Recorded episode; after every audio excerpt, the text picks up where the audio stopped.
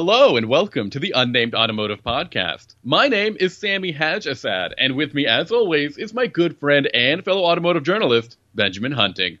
Say hi to the people, Ben. Greetings, human and non corporeal listeners. Greetings to everyone. If this is the first time you're listening to our podcast, thank you for trying something new. I really appreciate it. And my friend Ben and fellow automotive journalist, Benjamin Hunting, uh, he appreciates it as well. And while I would ask him to show his appreciation, I'll also ask him to let us know where you can find his latest articles. Ben, go for it. You can find my work at Motor Trend, at Car and Driver, at Inside Hook, and at Driving Line. And you can find my work at autotrader.ca, driving.ca, TechSpot, Nuvo Magazine. I think that's it for now. Uh, there's probably others out there, but I don't want to forget all those all those bootleg sites that have your Yeah. work on them. Sarm, I don't wanna Sar- spend all Harj- podcast- Sarmi Harjasad. I don't want to spend all podcast talking about where you can find my work online. I want to spend the rest of the podcast talking about cars, like we do every week. It is a predictable podcast, Sammy. I will say that. Oh, is it? Well, this week we've got a hatchback to talk about, right? Sure. Ben, take it away. Come on, tell us about it. So uh, recently, I think it was last week, but it might have been the week before. We talked about the Hyundai Veloster N, which is a hot hatch I super love, and I was curious to see how it would stand up because, um, as we've also discussed, the hot hatch segment's kind of in flux right now. We've got a new Honda Civic Type R that's incoming. It's probably 2022 model year, but might be 2023. And the Volkswagen Golf R was redesigned for 2022 as well. And I had that in my driveway for the past week. So for those who are not familiar, the Golf R is a turbocharged all-wheel drive version of the Golf. It's like a big step up over the GTI in terms of power mm-hmm. and also price. And historically, the Golf R has been kind of a pretty nice car in all respects. Like the interior was nicer than the standard Golf. Uh, you got more features, and it was priced as though almost it was a luxury car. And I, I, I was a fan of the seventh generation Golf R. I thought it was a a nice pocket GT car. Um, it wasn't exactly a ton of fun to drive in the same way that something like the Veloster N is or the Ford Focus RS, cars that were kind of more visceral and on the edge. But it was very quick and it was composed and it felt refined. So it, it was nice in the sense that it had its own personality, Sammy. Right. And I mean, I think the it, it was it made up for any like you know what's the word I'm looking for? Any sort of downside to the to the GTI by having a ton of power and a ton of grip. And I also want to add the last generation Golf I think was pretty good in terms of design, performance, affordability, um, and it felt pretty uh, high end for a compact car. And I think that scaled really nicely with the GTI and the Golf R. But this new generation model, we're not going to get the regular Golf R. We're just going to get the GTI. I mean, we're not going to get the regular Golf. We're going to get the GTI and the Golf R. And that changes things a little bit, right? Yeah, and it's very easy to see why we're not going to get the regular Golf because unfortunately, one thing that my week with the Golf R has taught me is that Volkswagen has gone all in on cost cutting with the eighth generation Golf platform. This is a car that does not come across nearly as finished, polished, or even complete as past versions of the Golf are. And it really seems like Volkswagen decided to focus on volume in Europe with the base Golf. And since they were only going to be selling a few of these cars in North America now, it didn't really need to be as good as it used to be because they were going to count on the fans to show up and buy the cars and be happy and not mm-hmm. necessarily do any conquests or compete against anyone else very hard. And that's really sad because But no, hold on. Like, if you're going to focus only on a performance vehicle, it means the enthusiasts will get everything they've ever wanted, right? They're going to get manual transmissions. They're going to get uh, lower price points. They're going to get, you know, just the main performance aspects, right? Isn't that isn't that the gist of it? Isn't that the whole focus on this kind of thing? No, so instead of having a car that felt like an almost luxury car, we've gone to a Golf that has a, a more sophisticated drivetrain in terms of its all-wheel drive system. It has more power, and it is objectively quicker. I believe some tests are showing it at like 4.1 seconds to 60, which is a half second, if not better, than what it used to do. And a That's lot of sick. That's so fast. This is a this is an enthusiast machine. It's it's it sounds perfect. Ben. It's, what are you talking but about? it's not exactly an enthusiast machine because the driving experience itself is just as muted as it was in the previous generation, if not more so, in the sense Oh, that no. you're disconnected from the drive. And I would be okay with that because I was okay with that with the older Golf R, except for the fact that it has by far the worst interior in its class. And the decisions that led to the problems with the Golf R's interior are clearly related to not wanting to spend a lot of money on this platform in North America. Let, okay, let's run this down again. Last generation Golf R, uh, good punchy power powertrain, pretty high cost, but it made up for it by having fairly premium interior and right? a premium driving experience overall. right. It, it was like a car you never had to worry about anything about, right? Like in terms of driving it, in terms of feeling confident on the road with it, everything worked. It was great. Current one, powertrain, So it nothing has else. Yeah. nothing else. pretty much. So you're getting the the old Golf R was 288 horsepower. The new one's 315 horsepower, which is 27 additional ponies if you're keeping score at home. Uh, if you I get if you get a DSG dual clutch transmission, you get 295 pound feet of torque. If you stick with the six speed manual, which is standard with the car, it's still 280, which is what it was previously. The reason for that is because we're the only market that gets a manual transmission now, North America. So they didn't want to put a ton of money into it, and they used exactly the same transmission from the Mark 7. So that means it could only hold 280 horse, sorry, 280 pound feet of torque, and that's the reason for the um, the drop in power for the manual cars. Something else to note is in Europe, I believe the um, Golf R is around 330 horsepower, uh, or th- or it has more torque, something like 310 pound feet, something like that. Those- That's is it metric? Is that the problem? no, it's because in Europe they're able to they have better gas. The gas quality Aw. the gas quality is just higher across the board, so they're able to tune for that. Uh, I spoke to so, someone at Volkswagen in Canada who told me that they had to use a more conservative tune for the 315 horsepower North American cars because they couldn't count on getting that same quality. Weird. Okay. But that, that's all great. It's very very fast. Uh, it has a whole bunch of new drive modes. Um, it, the I old love drive, drive modes. Everyone loves drive modes. So- We're always switching drive modes all the time. Then when you turn the car on, it, it starts in sport mode, which I enjoy. That's how Wonderful. That's Yes. all I've ever wanted. Literally, that's all I've ever wanted. A sports car that starts in sport mode. It shouldn't be in comfort, soft, eco mode all the time. Exactly. I want And- it in the real mode I bought it for. And you realize too, the eco mode. what are you talking about? This car sounds like a perfect upgrade. the the comfort mode is also not that great in the sense that sure it's it's softer, but um, when you're driving it, the, the transmission is just a lot more hesitant than you would expect. There were times where like I, I either couldn't get it to downshift or it did that DSG thing where it kind of growls at you at very low RPM and then eventually accelerates. So I was all that to say starting in sport mode is sport mode is great. There's a race mode, which is the one I use the most often. I just found it was the most fun out of all the modes. There's a drift mode, which is intended to send as much as like 100% of power to the one rear wheel if it needs to. One rear wheel. Yeah. So- what the? Normally it's a 50-50 torque torque split, I believe, in race mode. But if you go to drift mode, the system will will do the whole, hey, we're gonna do something crazy.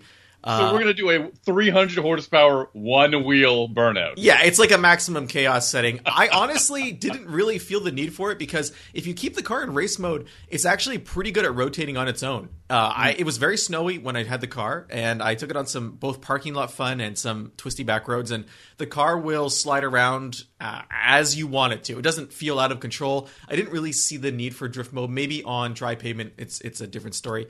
There's also Sammy a mode called Special, which was used by Volkswagen's test driver when he ran a certain lap at the Nurburgring. It's the specific settings that they they had the car keyed to for that run. So if you're into But that, nothing else. We can't change it to anything else. It's- That's not a custom mode. It's no, there's a custom mode in addition to that.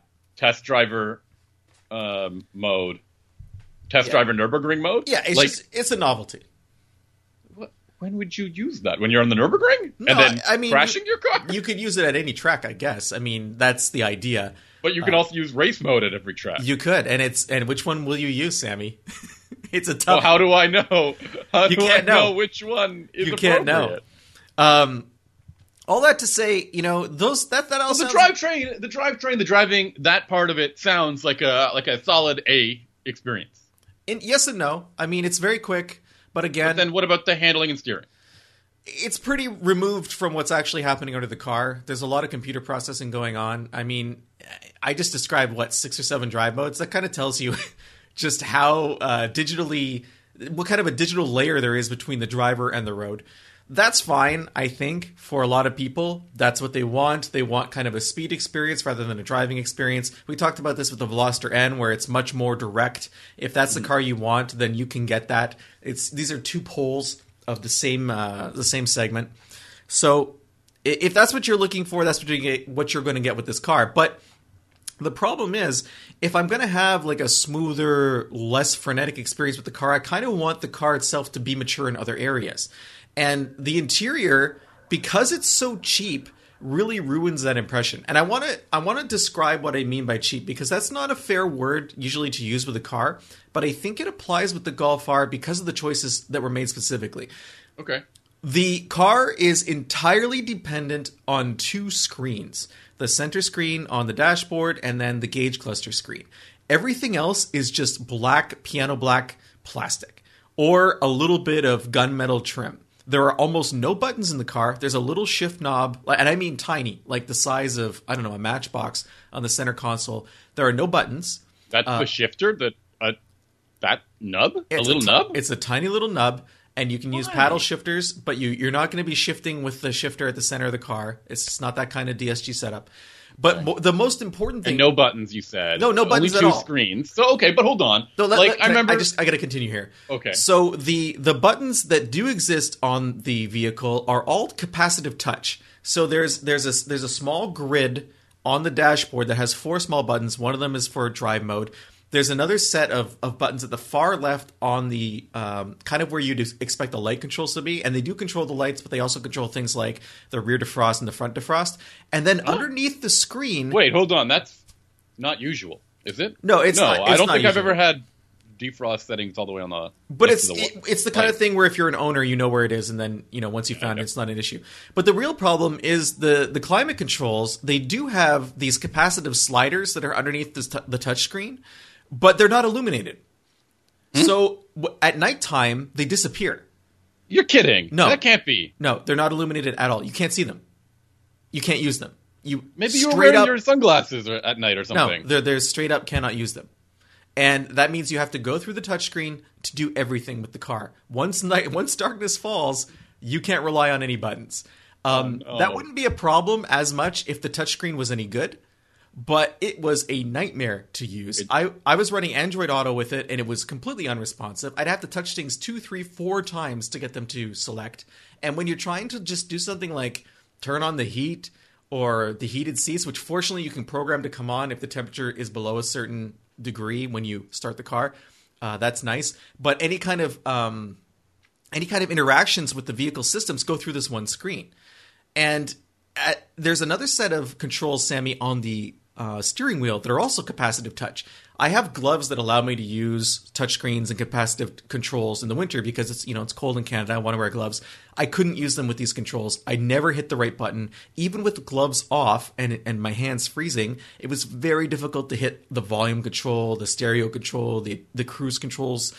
It was just a hassle. It was a hassle in every respect. Sounds like a hassle. That's wild. And the reason I say this is a cost cutting measure is because it's very, very cheap to make screens. Screens don't cost anything. And it's also very cheap to make black plastic. And when you have an interior like the Golf R that is just black plastic and screens with no detail, it looks awful. It looks so, bargain basement. You're telling me if I wanted to make a new desk, I should just I should just get a bunch of screens and black plastic to make it as cheap as possible? I, I don't know if you'd want to lean on that. yeah, of course. I mean, also the upholstery really felt not so great. Uh, it, it leather like, I guess. Yeah. it had some blue trim, and other than that, you know, it, it, it was just it's a very featureless, unattractive interior. Uh, the the the it has a, a big sunroof that even when it was closed, just the wind whistled the whole time I was driving. Oh. It's, it's none of this is what I expect out of a Golf R. Yeah, I want to explain this uh, a little bit from my perspective, which is somebody who has has never really had the the appreciation for the Golf when they first um, when I think the Golf was pretty popular. Um, when I first entered the industry, I didn't really get the the the point of what makes the Golf such an appealing vehicle to so many people. And the more I spent with it, the more I got the the feeling that it felt like a slightly like a class up in a couple of ways from some of the more traditional compact cars. If the Golf R, which is supposed to be the more expensive, more enthusiastic, more engaging, more exciting version of that car, is not delivering any sort of class up experience, then this is a huge problem for the Volkswagen um, Golf series in general, right? I mean, I would think it was a huge problem, but I get the impression that it's not for Volkswagen. I get the impression this is a car they made out of obligation, where they're like, you know, we have to kind of satisfy our Golf R fans, and since we don't really have any other performance cars in North America other than the GLI. Uh, we have to bring both a GTI and a Golf R, and and the Golf R was kind of in some ways the flagship model for Volkswagen because they've never really had Yeah. that full size flagship sedan. The Passat was never that, and they tried with the Phaeton. When they and- put the and- W, when the oh yeah, the Phaeton, yeah, that was that was kind of a, a they had that W motor in both of those cars. Yeah, so the Golf R, well. The Golf R meant something in North America, and it kind of uh, at this point feels like the focus has been completely lifted off of that. And It was a budget Audi at the time. I, I thought it was like a budget Audi in so many ways, right? Or- or and maybe even- that's why they did what they did. well, you know, it could have been like a hatchback A3, which we didn't really have anymore. Yeah, and that's that's no longer the case. I mean, I, I don't want to say that the the Mark Seven Golf R was fantastic inside. It wasn't like an overwhelming luxury experience, but it was. but it was better than I think it was better than a Type R. Yeah, it, for sure. And it was it was classy. It was significantly better than a Subaru STI. It was classy. It looked decent. It felt good. The infotainment wasn't great because Volkswagen just seems to have trouble doing that. It, it was, but it was way better than what's there now in terms of responsiveness. So, It's also interesting to see how the industry has changed because I think when the Golf R, last generation Golf R happened, and the GTI, we had that virtual cockpit, which was really cool, really like forward, uh, really futuristic. And now everyone has a digital gauge cluster that does the same thing. Exactly. And and now this doesn't seem as special anymore, right? no, and and you know the pricing has stayed relatively the same. It, it's a forty three thousand dollar car to start with. Yeah, that's tough. Like now you've you've like like it feels like I would rather tell somebody, hey, maybe you should take a look at a last generation model. Uh, It's you know the the the Civic Type R is expected to come in at under forty, and the Veloster N is 32, 33. Yeah, yeah, much cheaper. So at that point, you have to give people something to pay for. It's it's not necessarily going to be performance because I don't think this I don't think this car is more fun to drive than its competitors. Uh, it might be quicker in a straight line, but that's very much one trick. And if that's what you're into, that's fine. But there's other ways to go quick in a straight line that aren't the Golf R. So Yeah. At I forty mean, three you- thousand dollars, you have a but lot of choices. hold on, but few of those, yeah, few of those will be as practical as a Golf R, right? Sure. I mean, the one the one good thing I will say about its interior is it's very spacious and it feels spacious.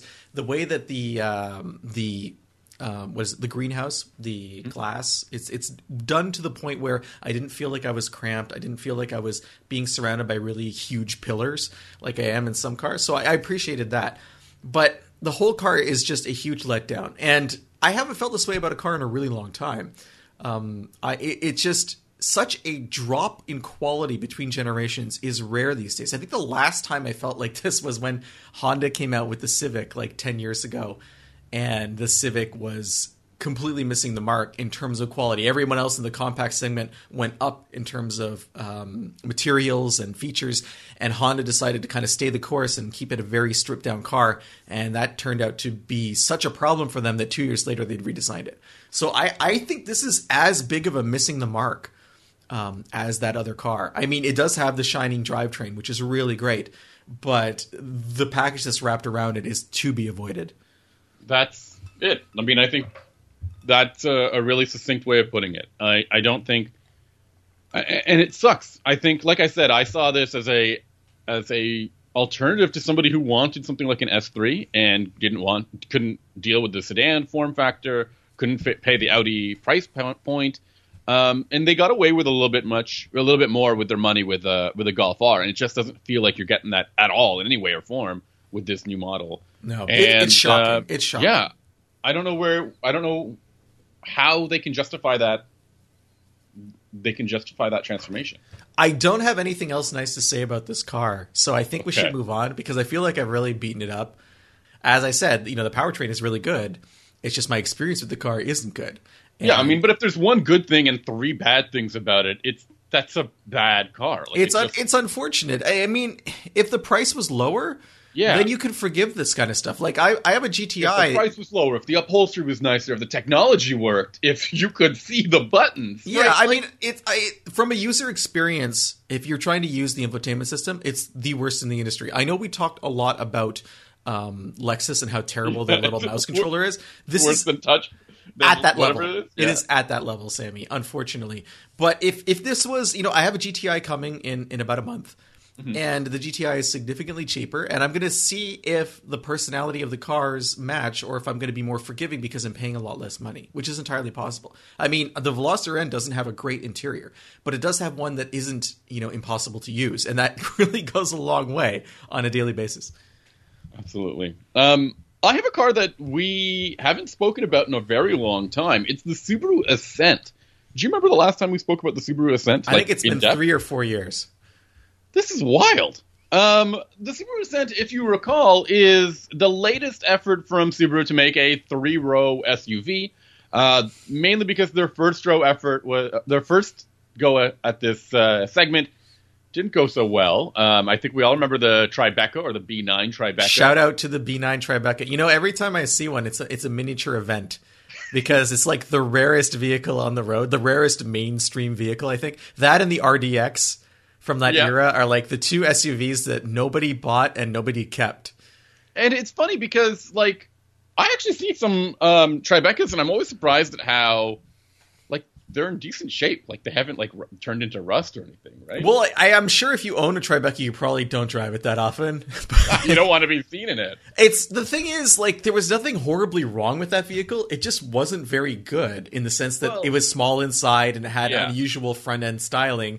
And those two things kind of sunk it. You if you're if it's your first anything, you really have to put your best effort out there. It's like, you know, we were talking a few weeks ago about the Jeep Commander when they tried to make a three row version of the Grand Cherokee, basically, and they called it something else and gave it different styling. And it was the same deal. It was awkward to look at, and it was very cramped inside. And it's essentially a B9 Tribeca with a Jeep badge.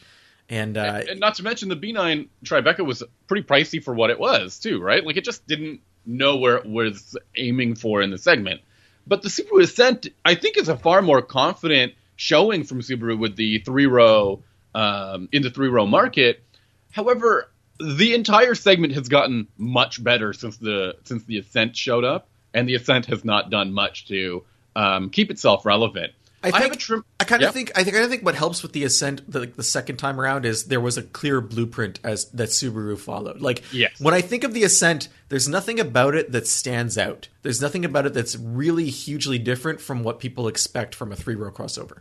Absolutely. Um, but you know the the three row. Let's talk about that three row crossover segment. In terms of popularity, I think the Highlander and the Pilot are among the more pilot uh, popular products in the segment.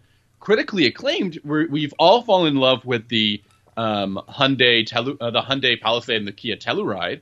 And of course, I know that um, there are some fans of the Volkswagen Atlas, which is a little bit more bare bones, but more um, i- i- it's affordable, it's spacious, it, it it hits all these bullet points. And don't forget also the Ford Explorer, which continues to do Of course. really strong sales and kind of is in a weird in between spot where it's like a three row, but it's more of an SUV than a crossover, even though it isn't really. And of course, I mean, you and I have also kind of um, we have a dark horse. Uh, we've discussed a dark horse in this segment, which was the um, Chevrolet offering. The Traverse is actually a lot better than people give it credit for. You just don't see very many of them. Yeah. Um, and I, I, I guess the pricing just hasn't really resonated with people or I think styling. I also think the Traverse went on a mid-cycle refresh for this model year. And, And? I've heard almost nothing about it. Like it's it's Yeah. like a stealth refresh. So I'm curious to kind of find out more. So when we look back at the Ascent, I think when it debuted, I think in 2018 or 2019, um, it was pretty good. It, it was a really good price. It was extremely spacious, um, and it had some really clever touches inside, like these little handles on the second row captain seats to help people um, scoot their way through from the third row. I know you're always really cool. talking about handles inside cars because I know for you, when you look at the interior of a car, your your mind is like a Hollywood fight choreographer where you're Yeah. like, if I needed to have a confrontation with six or seven bad dudes in this car, where can I get a grip firmly and quickly to unleash my fury? Well, I mean, if there were there if there was six or seven bad dudes in this car, I think it, we would be overloaded in terms of there would definitely be more people than seatbelt, and we'd need to kick somebody out. Well, I thought And you said it was a three row. It is a three row, but I mean, the captain's seat, the captain's chair in the second row, and then there's two people in the first row. So, um, you know, we've got seven people. Look, and I didn't start a podcast about cars so I could do math. I'm just Okay, kidding. you, you wanted to talk about the fight choreography inside the car. I think it would work really well. Okay. There's also, um, I think like 20 cup holders in this car, which is another great asset in an in-cabin um, fist fight. I think there's always something there to uh, throw at somebody or to use as a weapon. Well, I know you could like put glitter or sand in some of those cup holders and then whisk it out into their eyes and blind them momentarily. Yep, glitter for sure. Um, I'm never.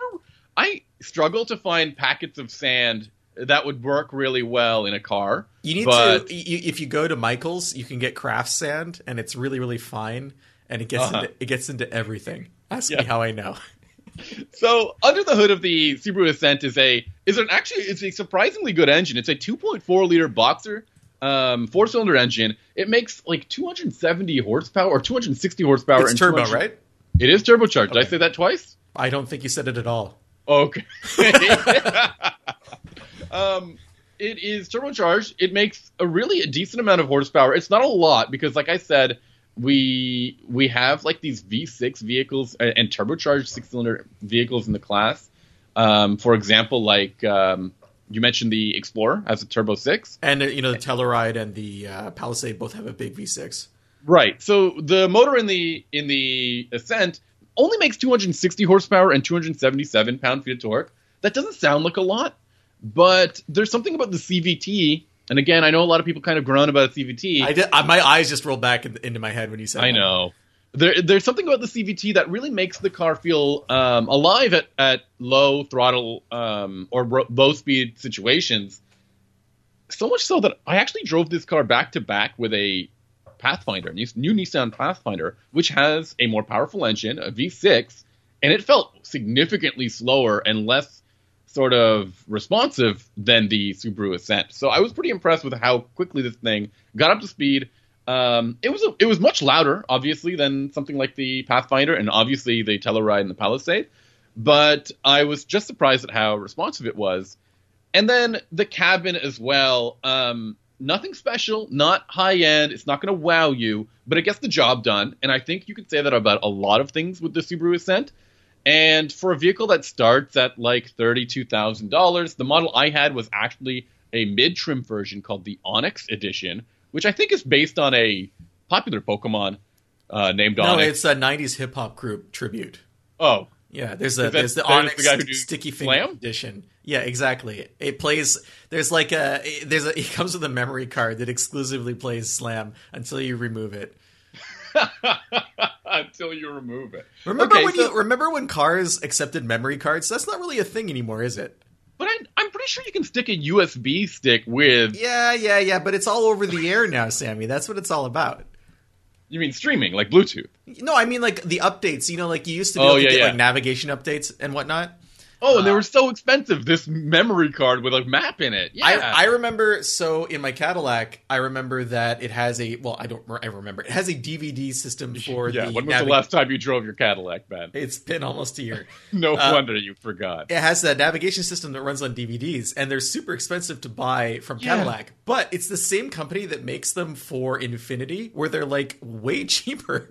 And you What? could just yeah, you could just buy an Infiniti DVD and put that in, and it was exactly the same mapping information. Do you think this was the um the the dark horse for that Johan de Nysschen uh, exchange between Infiniti and Cadillac? Yeah, they were like, all right, uh, you could become our new CEO as long as you cut off this pipeline of cheap nav DVDs. And he was like, I'll do what I can, but no promises. No, I think he was like, "Whoa, hold on! The same company that makes uh, the DVDs for this is also making the DVDs for these guys. I'm going over there."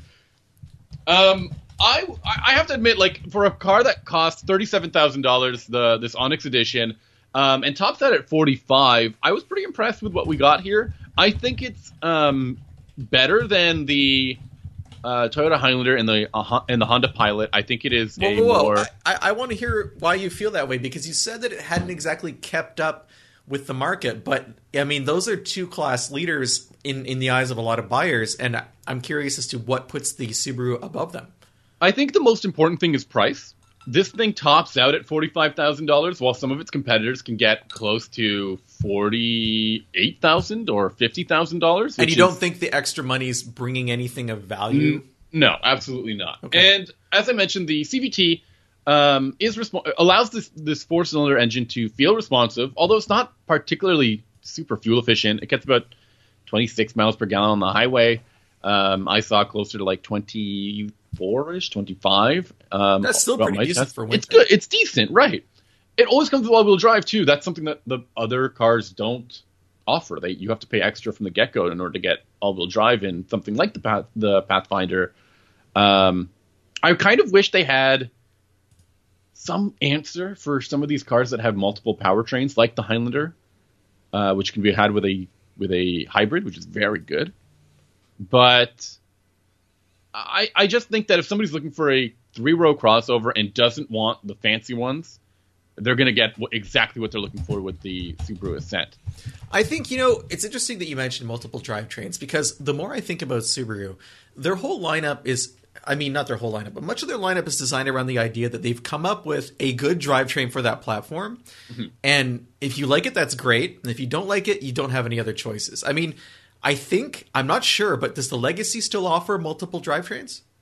Yes, Okay. it has a turbo and a non-turbo. Same with the Outback. Same with the Outback and probably the Forester. But if you're looking at the Impreza, you can't do that. If you're looking at the BRZ, you can't do that. And the Ascent, you can't do that either. I don't think does Crosstrek have it have Yes, it has a bigger engine and a, a bigger engine and a small engine. And the Forester, I don't think has a, a second engine. the Forester is only one engine now. Yeah. Okay, so it's about half their lineup has the choice and half Yeah. of it doesn't. That's interesting. Um, I had thought it was more than that, but uh, yeah, it's.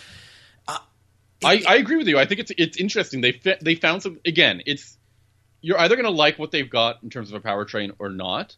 One of the biggest downsides to the vehicle is the the CVT and the the other sort of downsides that CVTs come with, which is low towing capacity. This thing only allows for like five thousand pounds. Um, and you we mentioned drive modes. Really, a ton of drive modes in your in your Golf. Um, there are like there's one drive there's one drive mode, one extra drive mode in the Ascent, and it's called X mode, and it's made for when things get slippery. So you know, I was thinking about why Subaru might not have so many engines, and it, the answer I think goes to the fact that it's a small company and it mm-hmm. can't necessarily amortize the cost of those engine developments across a large lineup. Like if you're Toyota or Honda, you could put that engine in many many vehicles, but if you're Subaru, you have like what half a dozen vehicles in your fleet. Yeah. and and it's a lot harder to justify that. Whereas if you have 18 like Toyota, I mean, you can you know, or and and and also we know Toyota tends to run certain things into the ground. Like Yeah. they'll use that engine forever. They're going to get a lot of use out of whatever engine they develop. So it's not Absolutely. necessarily the same thing as Subaru. So I also wanted to you've you've spoken about the Pathfinder in the past, and you had some pretty lukewarm feelings about it. You thought it was pretty good. Um, it's tried to evolve um, personality wise. Yeah, visually especially, I think they really kind of push to make it look more macho. Absolutely. They and I think this is more, really more of an effective design change than anything else. It Yeah. is it is kind of dull to drive. Like I said, it's got a V6 that doesn't feel particularly special. The 9 speed is a bit uh, slow at times. I had a really nice cabin. Yeah, And- it's it's the kind of car where there's nothing to really complain about. If it's what you know how we often talk about how some vehicles in a vacuum they're Yeah. perfectly fine, and you get into them and you're like, oh, okay, this does everything I needed to do, and there's nothing I really dislike about this vehicle. But then if you were to drive something that was leading the class, you mm-hmm. would see where the differences are, and I kind of feel like the Pathfinder's representative of that. If you mean- don't drive anything else, you'll be like, this is really great. If you drive something else, you might find a few things that other vehicles do better, but at the same time, it's it's a good vehicle all around. Absolutely. And, and I want to say something similar about the Ascent, right? Like the Ascent does exactly what three rows are designed to do. It, it transports a lot of people very quickly, very easily, um, with good fuel efficiency, um, and relatively decent comfort as well. If that's all you're looking for, it's going to deliver, right? Yeah. Yeah. and for a really decent price. The Pathfinder, uh, a little bit more high high end. Are you really getting what you want with that extra cost? I'm not so sure, right? Like how much? Then again, you spend so much time in some of these vehicles, and not just you, but three rows of passengers in some cases. Let's say at least two. You want to make sure that everyone has, you know, it, it has the legs, it has the comfort, it has the features that'll make a, a longer road trip worth it. If I remember, the uh, third row in that Pathfinder is actually pretty decent. Yeah, it's really good. The Subaru Ascent third row is just okay. I wouldn't recommend it for adults, um, but it, it works. Like it, it, it can work. So uh, there, there's something else I wanted to speak uh, uh, about. Speak about. I wanted to talk, us to talk about today, and it's a segment we we touched on la- late last year where we were talking Yep. about forbidden fruit, Sammy. Oh, yeah. More specifically, classes of vehicle that you could get in other parts of the world, but never really made it in North America. So they've kind of adopted this cult status. So we talked about key cars, the, Yep. the tiny little Japanese cars that are were built to satisfy very specific regulations in Japan about taxation and fuel use and all this stuff. Um, but today I want to talk about something that was it was more organic and in fact dates back to almost the beginning of the automotive industry and then it took off in certain parts of the world and others not so much. Okay, what is this class you're talking about? The, I'm talking about Utes. Utes. Utes. And I think Utes is a really important thing to talk about right now, especially given the recent buzz around um, electric. First of all, electric pickup trucks are a big, big thing these days. Yeah, and we also had the Maverick and the And um, small pickup trucks. yeah, Santa uh, Cruz. Which are kind of like car based, I think. Yeah, and so that concept goes back to you know back when Henry Ford was making the first mass-produced car, the Model T, and then the and you know the Model A's and all these vehicles. Um, you could get them in a surprisingly wide array of configurations. It wasn't Yeah. like you just got a truck or you just got a coupe or you just got a sedan. You could get something called like a coupe utility, which was like a coupe with a truck bed. You could get something that was like a weird like like an open air truck. I mean, they had something called a, a utility runabout, which was an open air truck with a covered compartment. Like they had like a fabric cover over where the driver sat, but there was a, like a rear facing convertible? bench. Yeah, kind of, but there was a rear facing bench in the cargo area, like Subaru Brat style. yeah, perfect. Yeah. So um, anyway, But the Overall. Ute, the Ute segment has died off relatively recently. I Well- think the last ones we've seen are in the late 20 teens or so. Yeah, so the the thing about U- Utes is, and that's short for utility. Um, it never really caught on in North America. In the, in the '60s, Well- it- we we got the El Camino, we got the Ford Ranchero, and vehicles like that. There was, of course, the GMC Caballero, which was like Is the Brat considered a Ute? the uh, the the. I'm sorry. Is the Subaru Brat considered a Ute then? Yeah, it would be. I, Yeah. I would consider that a Ute. So there was like a brief. Uh, And then we got one weird one. We, didn't we get one weird weird one? The like Chevrolet SSR? Well, there's the the SSR is more of a pickup truck because it's not really a cargo area back there. Um, and also there's a the Subaru Brat that we got Oh, yeah. in the early 2000s, but that was like later. It, it, it Baja. yeah, Baja, You said sorry. Brat. Yeah. A- anyway, um, while in North America, we kind of they were they were novelties. They were like you know if you Yeah. had an El Camino, it wasn't necessarily because you were going to put it to work. It was because you liked how it looked. It was like a car truck, and you thought that was cool, and you could get a muscle car version of it. But in places like Africa and Australia, especially, Utes became integrated into daily life. And even, you know, in England for a long time, in the early, you know, before the war and just after the war, you could get companies like Armstrong and, and Austin were making all these compact pickups that were really just cars with an open bed. So there was a practical component to these vehicles that never caught on here because we had so many trucks already. It wasn't necessarily something people were interested in. If you wanted a truck, you just bought a truck. But if you were in England or you were in Australia, you couldn't necessarily get a great big truck. And you wouldn't necessarily want one because of how the roads were, um, especially in Europe or or um, urban parts of Australia, right? You don't Right. necessarily want to take up a ton of room and use a ton of gas. So this whole Ute, cu- Ute culture just kind of sprung up around them. You got stuff like Holden and Monaro were making tons of Utes. Uh, the HSV high performance Utes. Ford had, I believe, it was the XP6 was a really popular Ute from in, Australia. And then you know you would go to um, Africa and you would see stuff that called the um, the Bakkie Sammy, which was Bakkie. Yeah, so Nissan made something called the Bakkie, and they called it the Bakkie because in the back it was like a cargo bed, right? But it was based on the Sunny sedan, which I think was sold here as the Sentra or the Pulsar or something. I'm not sure exactly on my Nissan terms. But imagine like a, a compact Nissan sedan with a pickup bed, and that's the Bakkie, and that was super popular. They made a whole bunch of those. And then companies from Asia in the early 2000s, like Proton, which never sold in North America, kind of jumped on that bandwagon. Oh wow. Yeah, yeah. I didn't realize that Proton got on uh, got in on this as well. Yeah, and even Suzuki, they made something called the Mighty Boy in the '80s, which is like the I'm best sorry, the ever. what? The Mighty Boy. It They was used it on a Ute. it was that name. based on the Suzuki Cervo, which was like a really tiny hatchback, and they just cut the hatchback part off and made it open. Uh, the cargo bed is two feet long. what is the what's the utility of that? They, the, honestly, I don't know. um, but you know, so the, the European question- stuff we Oh, did yeah. get we did get some of it. We got the Volkswagen Caddy, which was a, a Mm-hmm. rabbit pickup in the in the eighties, and they made it into the nineties, but it didn't last here that long. Uh, and then there was also um, another European entry was from Skoda. It was called the Felicia Fun. And it was, it, it took 12 and a half seconds to get to 60 miles an hour. So I'm not sure exactly how fun it was to drive, but it was basically just a Felicia uh, coupe that had the rear coupe part gone. And it has a pretty useful bed.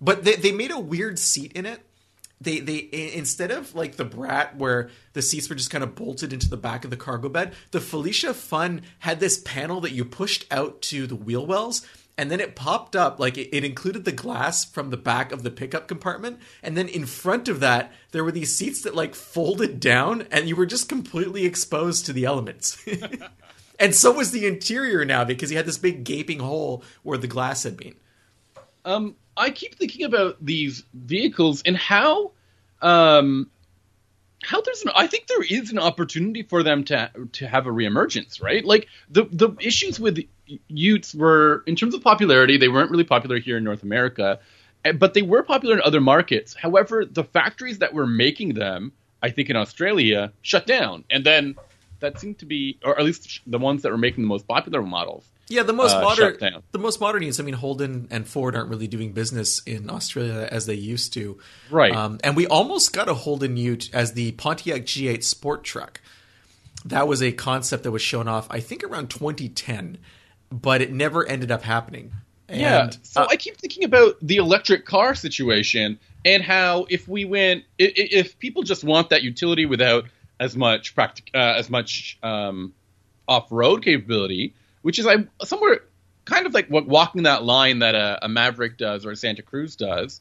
Um, these these might be a perfect fit for electric cars because you know you can adjust the body style and the drivetrain to whatever your customer is, is looking for, right? I mean, the, the the problem comes down to what kept Utes out of our market in the first place, which is the availability of trucks, and there's just so many yeah, trucks the F one fifty and the pricing of those trucks too, right? Yeah, so you have to if you were going to do something like that, you'd want to make sure that it could compete.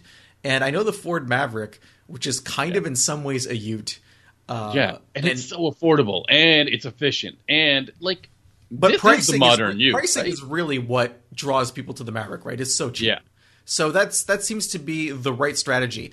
But car companies are not necessarily interested in making money on very cheap cars because you have to sell a ton of them to make a profit versus a more expensive car like the Santa Cruz which offers a a, a turbo trim that's, you know, in the 30,000s and they can make more money off of that. So I don't know. I mean, maybe if you're a startup company making electric cars and you you're able to somehow if you have a modular system for bodies and you can easily offer a ute option when people are ordering that doesn't take that much more assembly cost to do I, maybe that would work Maybe. I, I think I messed it up. I think your the Maverick is probably exactly what the modern Ute is here, the modern Ranchero or or Camino, but with a little bit more um, accessibility just based on price, right? do you do you think ford makes money on the maverick no. so but I think I think what they do I think what Chad Chad said something that really stuck with me when he came on the podcast a couple of weeks ago. He said truck buyers tend to stay truck buyers, so they just need to get a first truck before they upgrade into another one. And I yeah, it's like the loss leader. It's like the super Yeah. cheap oranges at your supermarket that get you in to buy the really expensive pamplemousse. yes, or the yes, exactly, or the pomelo. Um, so I think it is such an interesting point that I really never considered as as closely when they have not only the F one fifty but the different variants of the F one fifty from the Lightning to the Raptor and then two fifties and other things like that. If those fit people's lifestyles after uh, getting a taste of it with the Maverick, then it's a it's a win for Ford. Well, I can tell you that um, I grew up in inside trucks. My my mm-hmm. father always had trucks, and some of them were for work. But then they eventually became his daily driver. So we he's never not had a truck or two in the driveway. In So that his, fact has stayed true for him. Yeah, and it's interesting because when he grew up, he didn't have trucks. Like he drove cars, and it wasn't until he started working and, and driving trucks at work that he came to like them and then have them at home. And I think there's a lot of truth as to what you and Chad are saying. Well, you you said that he got a new daily driver that was uh, that is not trucky, right? Well, so I mean, here's the thing: my father has like over a dozen cars at any given time because he has the same disease that I do. Yeah. um, he just has more room to park stuff. and yeah, he he picked up a a Kia um, a Soul Mm-hmm. to drive around in the summer because he, his other two daily driver trucks were using too much fuel. Oh, Uh, yeah. and he he enjoys it, but at the same time, he still has those trucks to use whenever he needs them, and he's driving them all winter long, right? So, Did you show him the Maverick? no, I haven't driven the Maverick yet. What? Oh, sorry. Did you show him the the Santa Cruz? Yes, and he liked And- it very much. So is is he also uh, gonna get another Santa Cruz? I mean, interestingly, my parents have a have a Santa Fe at home.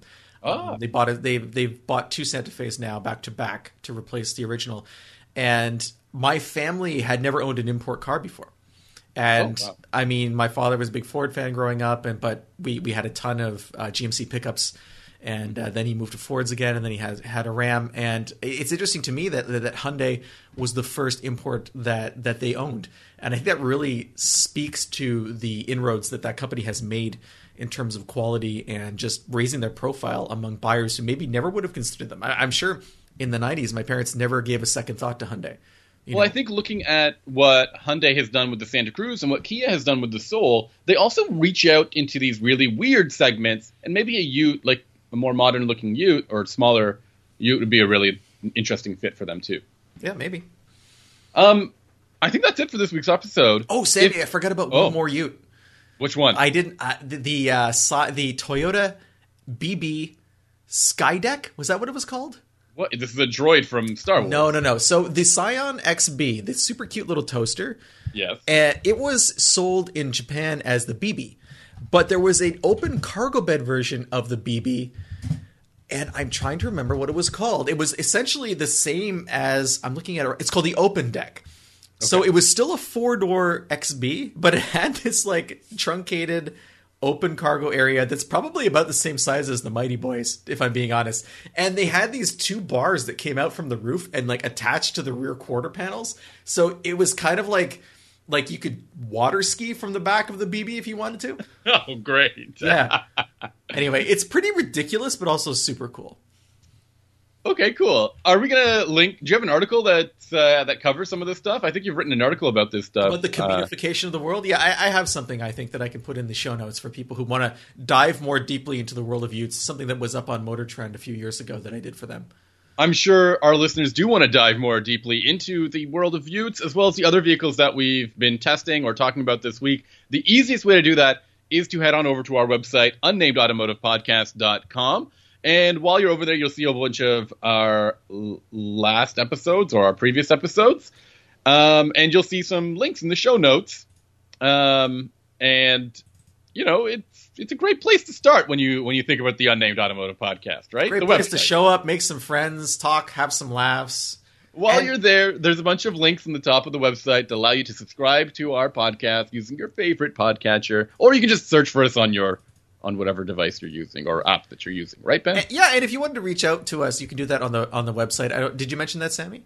no, no. So- tell them how they can talk to us. You could. There's a uh, contact form on the website that you just fill out the, the the fields that are there, click submit, and bam, it ends up in our inbox. If you want to get in touch with us on social media, you can find Sammy on the cesspool that is Twitter. He is at underscore. Sorry, that's not correct. He is at Sammy underscore ha, like you're laughing. Don't go to the at underscore. That's one of the people who's bootlegging Sammy's writing. Yeah. Um, you can find me on Instagram. It's at Hunting Benjamin, or you can email me the old fashioned way, benjamin at benjaminhunting.com.